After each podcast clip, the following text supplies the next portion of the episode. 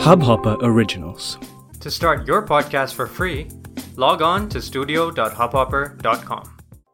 कागज़ के पीछे भागते हुए कागज़ पर लिखने का वक्त नहीं है उंगलियाँ तो रोज चलती हैं फेसबुक पर चाय की कुल्हड़ पकड़े दोस्तों संग तफरी का वक्त नहीं है सितारों को देख भले ही मन ललचाता है दिल तो अब भी गीली मिट्टी की सौंधी खुशबू सुन खुश हो जाता है बस एसी कमरे से बाहर निकलने का वक्त नहीं है। वो रसभरी मिठाइयाँ, घी में तली पकवान। याद अभी भी आते हैं, पर होम डिलीवरी वाले अब सब घर पर ही दे जाते हैं। बस रियलिटी शो की रेटिंग में रसोई के लिए वक्त नहीं है। कागज़ की कश्ती आज भी बारिश की याद दिलाती है।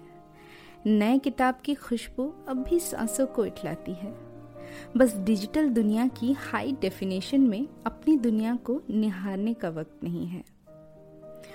और वक्त नहीं है इस वक्त, किसी से वक्त बांटने का, उन बेमतलब मुलाकातों का। अब तो टच स्क्रीन से टच में रहते हैं, बस दिल को छूने का वक्त नहीं है। वक्त। शायद ये वक्त ही एक ऐसी चीज़ है जो इंसान चाहे कितना भी अमीर हो जाए चाह कर भी पैसों से खरीद नहीं सकता। बाकी आजकल तो दुनिया में हर चीज़ बिकाऊ है। वैसे अगर किसी इंसान की लाइफ का सबसे अच्छा वक्त पूछा जाए तो ज़्यादातर लोग स्कूल और कॉलेज के मस्ती भरे दिनों को याद करेंगे, जहाँ हर किसी का कोई ना कोई गैंग ज़रूर रहा होगा, जिसमें तीन चार कोर मेंबर्स होते हैं और बाकी के गेस्ट मेंबर्स ये गेस्ट मेंबर्स इसीलिए गेस्ट मेंबर्स होते हैं क्योंकि ये आते जाते रहते हैं। आज कोई आया तो कल कोई गया but the core members are there to stay in guest members की दोस्ती ना मौसम की तरफ़ बदलती रहती है और अक्सर कोर मेंबर्स के बीच लड़ाई की वजह भी बन जाती है। क्योंकि इन कोर दोस्तों के ग्रुप में कोई ना कोई ऐसा ज़रूर होगा जो इन गेस्ट मेंबर में से किसी से खुन्नस रखता होगा और एकदम नहीं चाहता होगा कि नए लोगों को उनके ग्रुप में शामिल किया जाए। अब अगर ऐसे में किसी की लड़ाई हो गई तो बाकी के मेंबर्स हमेशा इसी धर्म संकट में रहते हैं कि किसका साथ दे। नए का साथ दिया तो पुरानी दोस्ती रूट जाएगी। और पुराने का साथ दिया तो नए की नज़रों में पार्शल कहलाएँगे। ऐसे में जीत आखिरकार हमेशा पुराने की ही होती है, क्योंकि फिर से वही वक्त का चक्कर। ज़्यादा समय जो साथ बिताया है, इस ग्रुप की ये भी खासियत होती है कि यहाँ सब एक दूसरे से अलग होते हैं। सिर्फ़ नेचर वाइज ही नहीं, बल्कि रंग रूप में भी। कोई हाइट में लंबा तो कोई छोटा, कोई पतला तो कोई मोटा। अभी मोटे सुनना। अच्छा लंबू जी। इस तरह से बोलने का हक सिर्फ़ और सिर्फ़ ग्रुप मेंबर्स को होता है। वो इसे प्यार में लेते हैं, बेइज्जती में नहीं। और बेइज्जती में ले भी ले तो किसी को घंटा फ़र्क पड़ता है। बुलाया वैसे ही जाएगा। लेकिन अगर ग्रुप के बाहर किसी ने ऐसे शब्दों में बुलाने की हिमाकत की तो पूरा ग्रुप उसके खिलाफ खड़ा हो जाएगा। आखिर ऐसे कैसे उनके दोस्त की बेइज्जती कर दी हाँ? ये हक सिर्फ़ और सिर्फ़ उनका है, समझे? ऐसे ग्रुप्स की ना एक और खासियत होती है। वो ये कि ये अक्सर ऑल बॉयज़ या ऑल गर्ल्स ग्रुप होते हैं। ऑफ़ कोर्स लड़के लड़कियाँ भी दोस्त हो सकते हैं और होते भी हैं, लेकिन जिस तरीके की मस्ती एक सेम जेंडर वाले ग्रुप में हो सकती है ना, वो कहीं और नहीं हो सकती। Now as I am talking to about these I am really missing my group back in college जिसमें हम पाँच कोर मेंबर्स थे, मैं और मेरे चार यार। जिनका नाम था Romi, Priya, Sheila, Usha and of course मैं, तनुश्री। वैसे नाम से याद आया, आज मैं आपको अपना इंट्रोडक्शन देना ही भूल गई। चलिए, कोई बात नहीं, अभी दे देते हैं। हेलो मैं हूँ तनुश्री और आप सुन रहे हैं the great bedtime bug bug तो मैं आपको बता रही थी अपने चार दोस्तों के बारे में, यानी कि रोमी, प्रिया, शीला और उषा के बारे में। हम चारों ना, एकदम अलग थे एक दूसरे से। जहाँ Romi was the pretty girl next door types Priya was a total tomboy And Sheila, she was more of a संस्कारी type and Usha was the laughter queen मतलब हमेशा हँसते रहना किसी भी सिचुएशन में अ टोटल दिलदार. अब मैंने अपनी ग्रेजुएशन ग्वालियर के एक ऑल गर्ल्स कॉलेज में से की है। और अगर आपको लगता है कि being in an all girls school और college is boring then you can be more wrong मैंने अपनी लाइफ की some of the best moments अपने कॉलेज में जिए हैं, इन चार दोस्तों के साथ। जिनमें ज़्यादातर तो सेंसर्ड हैं and I should not be disclosing them without their concern but कुछ एक हार्मलेस वंस जो मैं आज आपके साथ शेयर करना चाहूँगी। और इसी बहाने मैं एक बार फिर से उन लम्हों को जी भी लूँगी। और शायद आई मीन शायद आई रियली विश कि शायद दुनिया के किसी कोने में बैठे मेरे उन दोस्तों तक ये पॉडकास्ट पहुँच जाए और हमें एक बार फिर से एक दूसरे से जुड़ जाए। क्योंकि आज लगभग तेरह साल हो गए हैं और हम एक दूसरे से नहीं मिले हैं। अब इसका रीज़न ये नहीं है कि हम बिज़ी हैं अपनी लाइफ में या हम एक दूसरे से मिलना नहीं चाहते, बल्कि कुछ और ही है जो मैं आपको बताऊँगी एपिसोड के एंड में। तो सस्पेंस को कंटिन्यू रखते हुए एपिसोड को आगे बढ़ाते हैं। तो पेश हैं मेरे चार यार और उनसे जुड़े चार किस्से। स्पेशली आपके लिए एक्सक्लूसिवली हब हॉपर पर। तो सबसे पहले बात करते हैं रोमी की।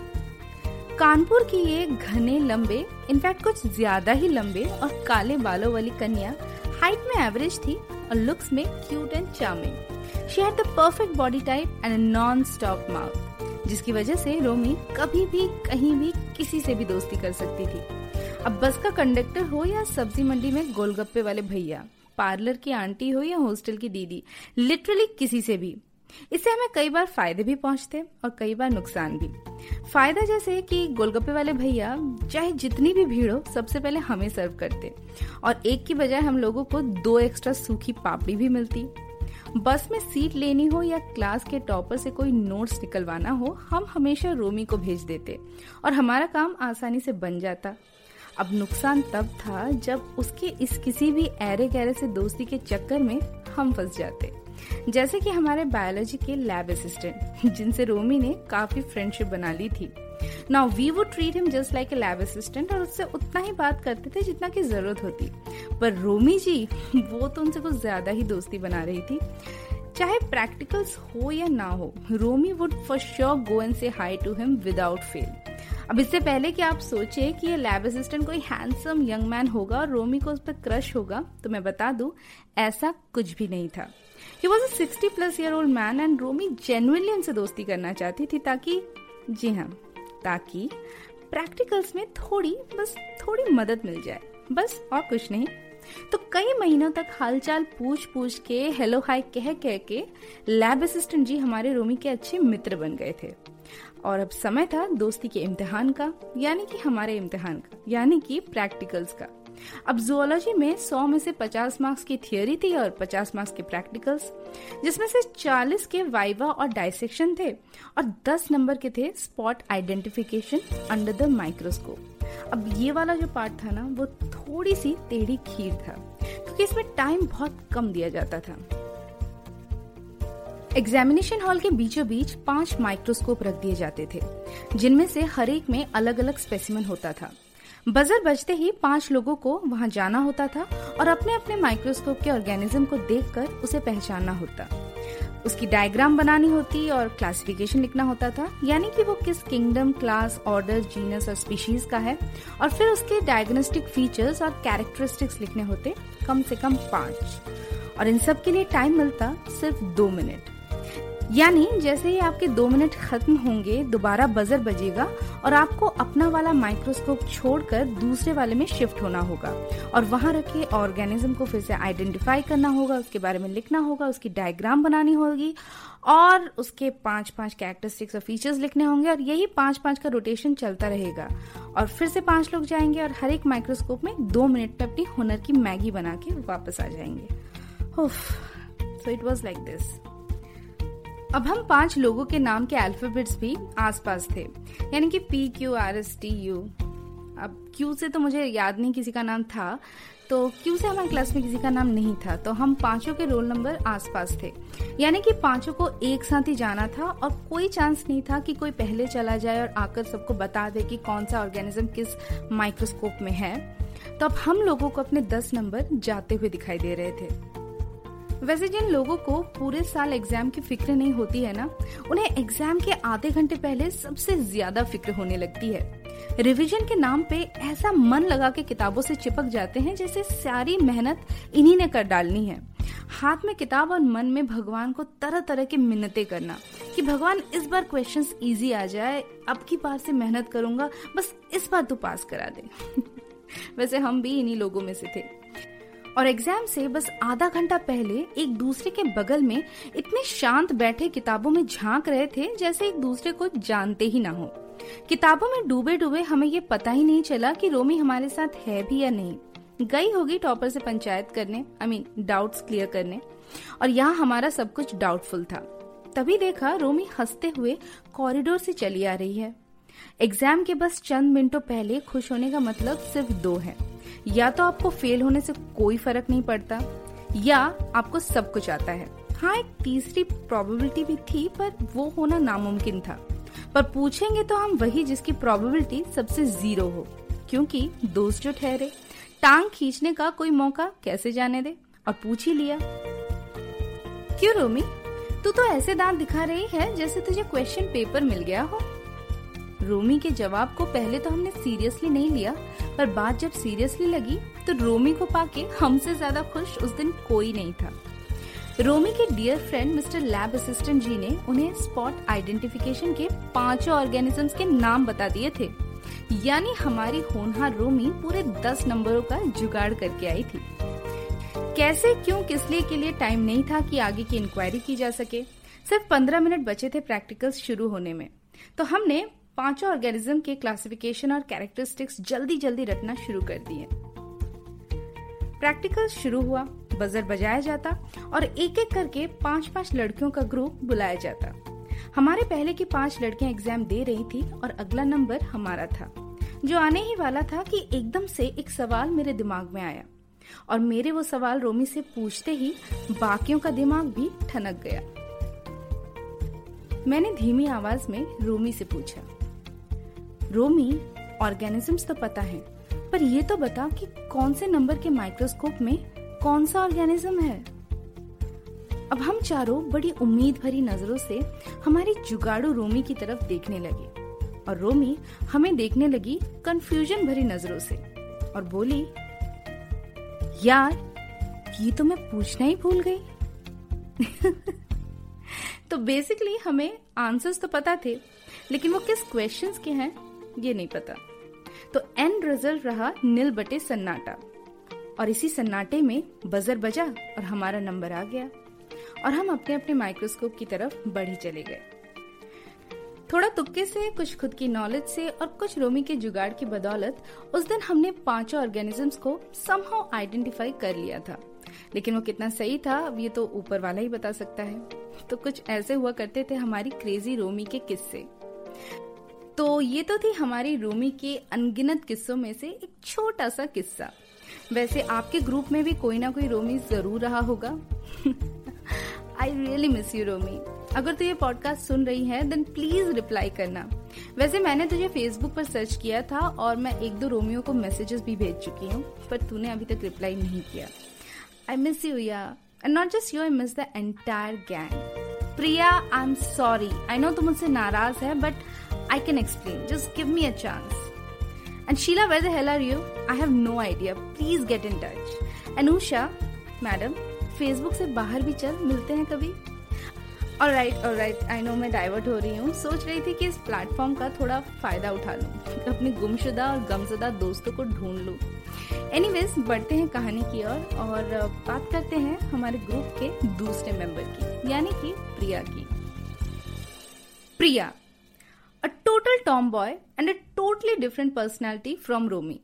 And like a typical Rajasthani Jat, she was tall, had an athletic body, a sports person and a total झल्ली एकदम कुछ कुछ होता है कि काजोल की तरह इंटरवल से पहले वाली बॉयकट बाल लड़कों जैसा ड्रेसअप और हमेशा लड़कों से पंगा लेने को तैयार इनफैक्ट बोली भी लड़कों वाली जैसे मैं आ रहा हूँ मैं जा रहा हूँ मैं खा रहा हूँ और कुछ कुछ होता है कि काजोल की तरह हमारी प्रिया का भी कॉलेज के थर्ड ईयर तक मेकओवर हो गया था और वो झल्ली से झक्कास बन गई थी। लेकिन बोली उसकी लड़कों वाली ही रही। प्रिया से मेरी दोस्ती एक लड़ाई से शुरू हुई। वैसे तो हम चारों ने एक साथ ग्वालियर से प्लस टू किया था और फिर कॉलेज भी पर प्रिया और मैं सेकंड स्टैंडर्ड में भी एक साथ बागडोगरा में पढ़ते थे, क्योंकि हम दोनों के डैड उस वक्त वहाँ पोस्टेड थे। फिर बाद में हम ग्वालियर में फिर से मिले, और हम दोनों के बीच किसी बात को लेकर लड़ाई हो गई। तो इलेवेंथ स्टैंडर्ड आधा गुजर गया था, और मैं और प्रिया एक दूसरे से बात नहीं कर रहे थे।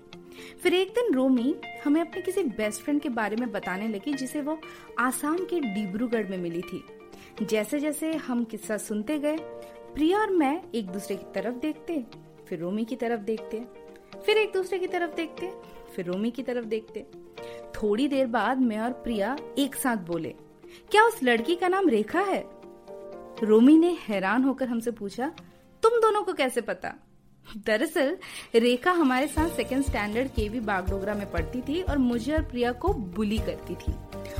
और फिर क्या था? रेखा के किस्से याद करते करते उसकी बेस्ट फ्रेंड यानी रोमी से उसकी बुराई करते करते कब मैं और प्रिया फिर से दोस्त बन गए, पता भी नहीं चला। एक और किस्सा मुझे याद आ रहा है, एक बार की बात है, दिसंबर के कड़ाके की ठंड थी और हमारी रोमी के घर देर रात 10 बजे एक क्लासमेट नोट्स लेने गया रोमी के पापा जो थोड़े स्ट्रिक्ट थे लड़कों को लेके, उन्हें बेसिकली पसंद नहीं था किसी लड़के का उनके घर आना। स्पेशली स्कूल या कॉलेज से तो बिल्कुल ही नहीं। और वो भी इतनी रात को। अंकल ने दरवाज़ा खोला तो देखा कि एक ब्लैक लेदर जैकेट स्कार्फ और स्कल कैप पहने हुए लड़का उनके सामने खड़ा है। उस लड़के ने अंकल से कहा, अंकल, मैं रोमी के क्लास में पढ़ता हूँ। उसे बुला दीजिए प्लीज़ मुझे उससे थोड़ा काम था। एक तो लड़का ऊपर से इतनी देर रात को घर आया है और रोमी से इसे क्या काम हो सकता है भला?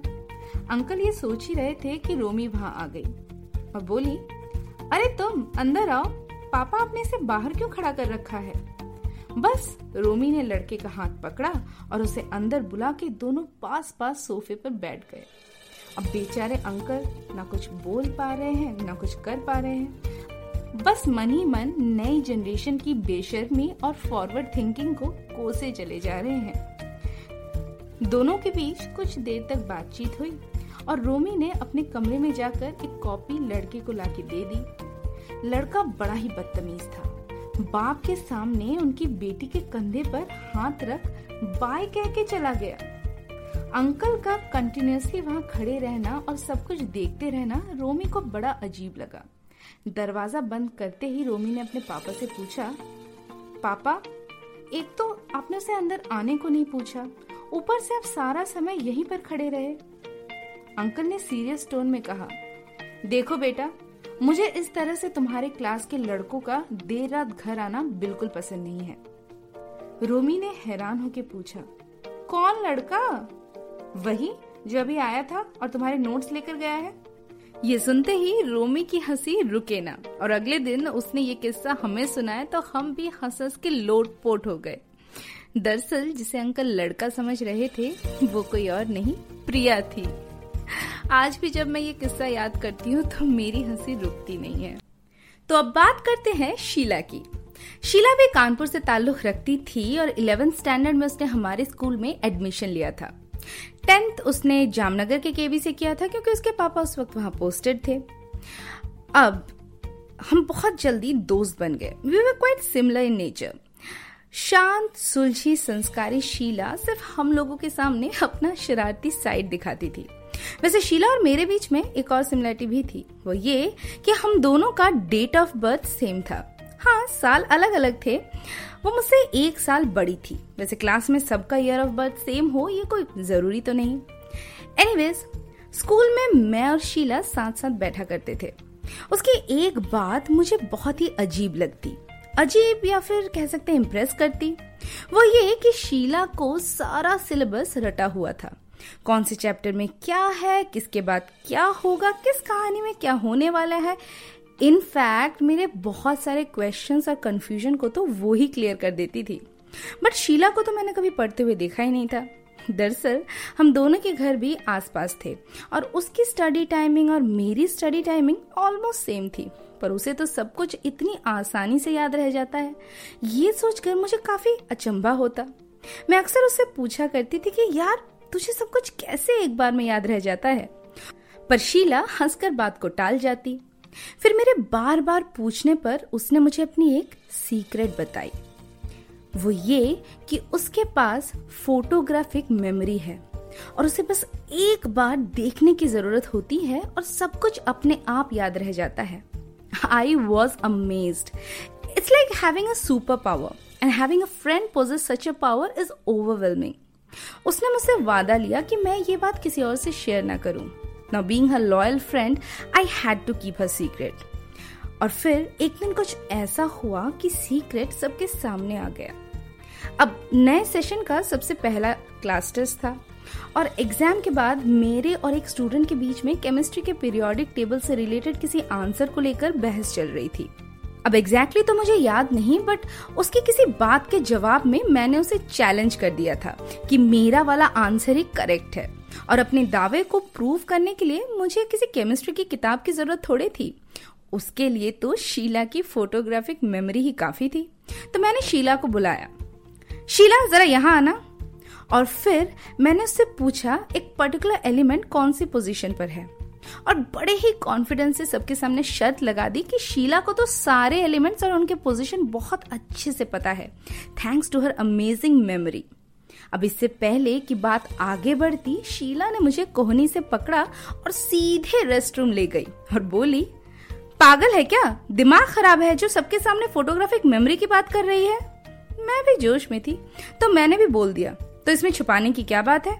यू आर गिफ्टेड यार. Let them know your power फिर अगले ही पल मेरा सारा जोश धराशाही हो गया। जैसे ही मैंने सुना, कोई फोटोग्राफिक मेमोरी वेमरी नहीं है, मैंने झूठ कहा था। मुझे सब पहले से इसलिए पता है क्योंकि क्योंकि मैंने एक साल रिपीट किया है, अस्थमा की वजह से। लास्ट ईयर मैं एग्ज़ाम नहीं दे पाई। अब शीला की तो फोटोग्राफिक मेमोरी नहीं थी, पर उसने मुझे जिस तरह से उल्लू बनाया कि ये वाला इंसिडेंट फोटोग्राफिक मेमोरी की तरह मेरी जहन में प्रिंट होके रह गया। अब जब भी कोई कॉमेडी सीन चल रहा होता है तो उसमें हिस्सा लिए हुए किरदारों से ज़्यादा मज़ा आता है देखने वाले दर्शक को। कुछ ऐसा ही मज़ा हमें देखकर आता था उषा को, यानी कि हमारी कहानी के चौथे किरदार को। यानी कि मेरी चौथी फ्रेंड को। अलीगढ़ की उषा का काम सिर्फ़ हँसते रहना था। चाहे कोई भी सिचुएशन हो, उषा के चेहरे की स्माइल हमेशा बरकरार रहती। ज़िंदगी को हंस के जीना कोई उससे सीखे। ऐसे बहुत ही कम मौके आए होंगे जहाँ उषा वाकई सीरियस हुई होगी। हाँ एग्ज़ाम टाइम में उषा की हँसी थोड़ी फीकी पड़ जाती थी, पर रहती वो तब भी थी। वैसे तो कॉलेज में हम चारों का रोल नंबर आसपास ही था, पर उषा का रोल नंबर मेरे इमीडिएट बाद आता था। तो केमिस्ट्री का सॉल्ट एनालिसिस हो या बायोलॉजी का कॉकरोच का डाइसेक्शन उषा लिटरली मेरे साथ हर जगह खड़ी रहती, और कोई ऑप्शन भी तो नहीं था। हम दोनों अपने नाम के अक्षरों से जो बंधे थे, दोनों एग्ज़ाम में एक दूसरे से बहुत उम्मीदें लेके जाते। एग्ज़ाम से पहले अक्सर हम लोग ये डिस्कस कर लेते कि अच्छा तो ये वाला चैप्टर पढ़ ले और मैं ये वाला पढ़ लेती हूँ। तो ये वाला केमिकल इक्वेशन याद कर ले और मैं ये वाला कर लेती हूँ। इससे मेहनत आधी हो जाएगी और जो तुझे नहीं आता, वो मैं तुझे बता दूँगी और जो मुझे नहीं आता, वो तू मुझे बता देना। अब ये तो हुआ प्लानिंग वाला पार्ट पर जैसे ही प्लान को एग्जीक्यूट करने का टाइम आता, दोनों इतने फट्टू थे कि एग्ज़ाम हॉल के अंदर जाते ही बस एक दूसरे को देखने लगते। कभी मैं उसे देखती तो कभी वो मुझे देखती। मुँह से एक शब्द भी नहीं निकल पाता। कभी सामने से लात पीछे की ओर जाती तो कभी पीछे से लात सामने की ओर आती। कभी उसे खांसी आती तो कभी मुझे। बोल दोनों ही नहीं पाते। वो कहते हैं ना कि नकल के लिए भी अकल चाहिए, और शायद थोड़ी हिम्मत भी। फिर एग्ज़ाम के बाद जब एक दूसरे से पूछता, यार, तूने मेरी मदद नहीं की? तो दूसरा जवाब में बोलता, यार, तूने पूछा ही नहीं।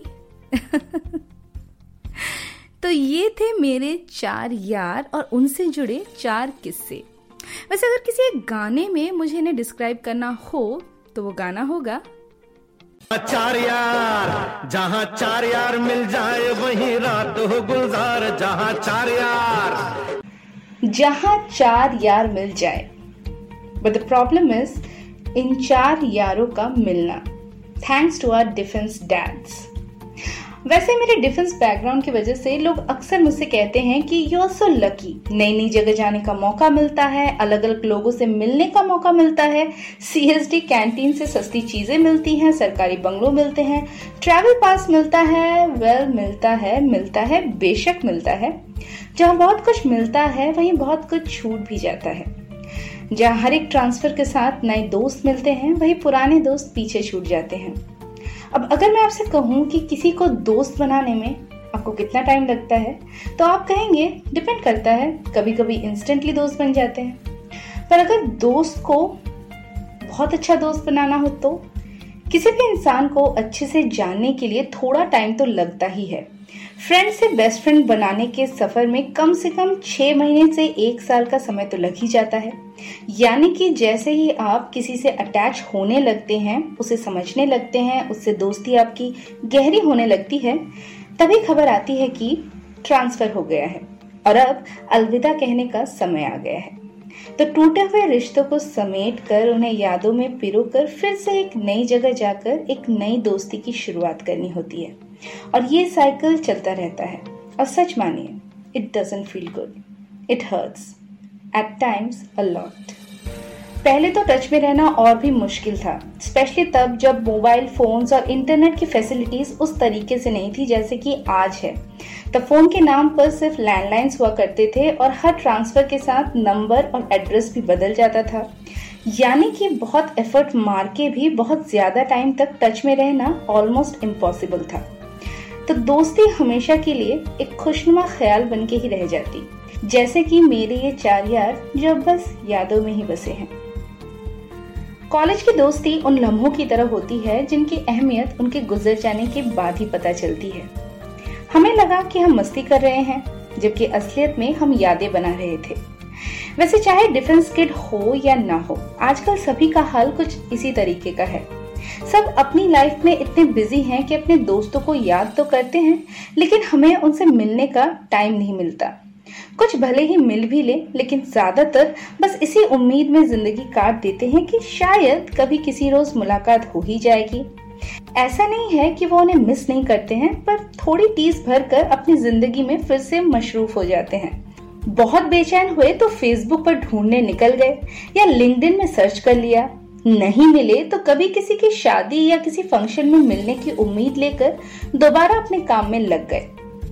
पर आप खुशकिस्मत हैं, क्योंकि आप एक ही जगह से बिलोंग करते हैं। कभी ना कभी, कहीं ना कहीं मिलने की उम्मीद तो आप रख ही सकते हैं। पर हर कोई आप जैसा खुशकिस्मत नहीं होता। कुछ हमारे जैसे भी होते हैं। पर आज तो मौका भी है और दस्तूर भी। So pick up that phone and call your friends and wish them a very happy friendship day and by the way wishing you too a very happy friendship day today एक स्टोरी टेलर और listener में भी तो एक friendship होती ही है। अब आप मेरी कहानियों के ज़रिए मेरी ज़िंदगी के कई राज जानते हैं। और आप अपने राज या अपनी कहानियाँ या अपने फीडबैक और कमेंट मुझे नीचे कमेंट सेक्शन में भेज सकते हैं। उसके लिए आपको करना बस ये होगा कि प्ले स्टोर में जाकर हब हॉपर ऐप डाउनलोड करना होगा। फिर एपिसोड में जाकर नीचे कमेंट सेक्शन में आप अपना कमेंट भेज सकते हैं। वैसे आप मुझे डीएम भी कर सकते हैं फेसबुक या इंस्टाग्राम पर at the rate bug bug Tanushree पर। तो इस बार इंतज़ार रहेगा मुझे आपकी बग का। वैसे इन चारों के अलावा भी ज़िंदगी में कई दोस्त आए। हर एक दोस्ती अलग होती है और हर एक दोस्ती के मायने भी अलग होते हैं। सरल शब्दों में कहूँ तो दोस्ती गानों की तरह होती है। कुछ उन गानों की तरह होते हैं, जिनके मार्केट में आते ही आप रिपीट मोड पर उन्हें सुनने लगते हैं। दिल चाहता है। दिल चाहता है। और फिर मार्केट में कोई और गाना आ जाता है और आप उसे रिपीट मोड पर सुनने लगते हैं। तू जो रूठा तो कौन हंसेगा? तू जो छूटा तो कौन रहेगा? तू चुप है तो ये डर लगता है।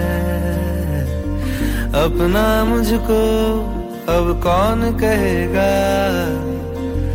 पर कुछ दोस्ती एवरग्रीन गानों की तरह होते हैं, जिन्हें आप जब भी सुन ले, आपके दिल को छू जाते हैं। मेरी ज़िंदगी सवारी मुझको गले लगा के बैठा दिया फलक पे मुझे खाक से उठा के।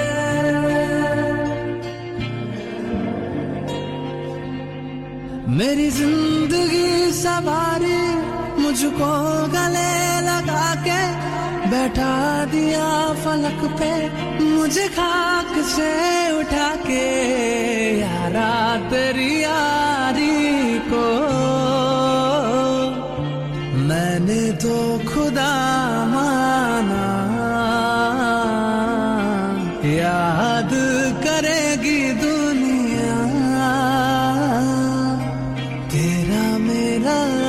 अफसाना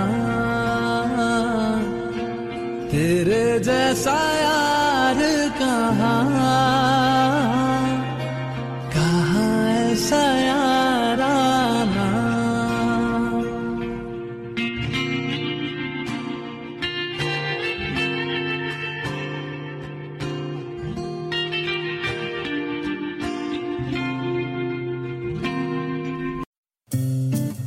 इस हब हॉपर ओरिजिनल को सुनने के लिए आपका शुक्रिया।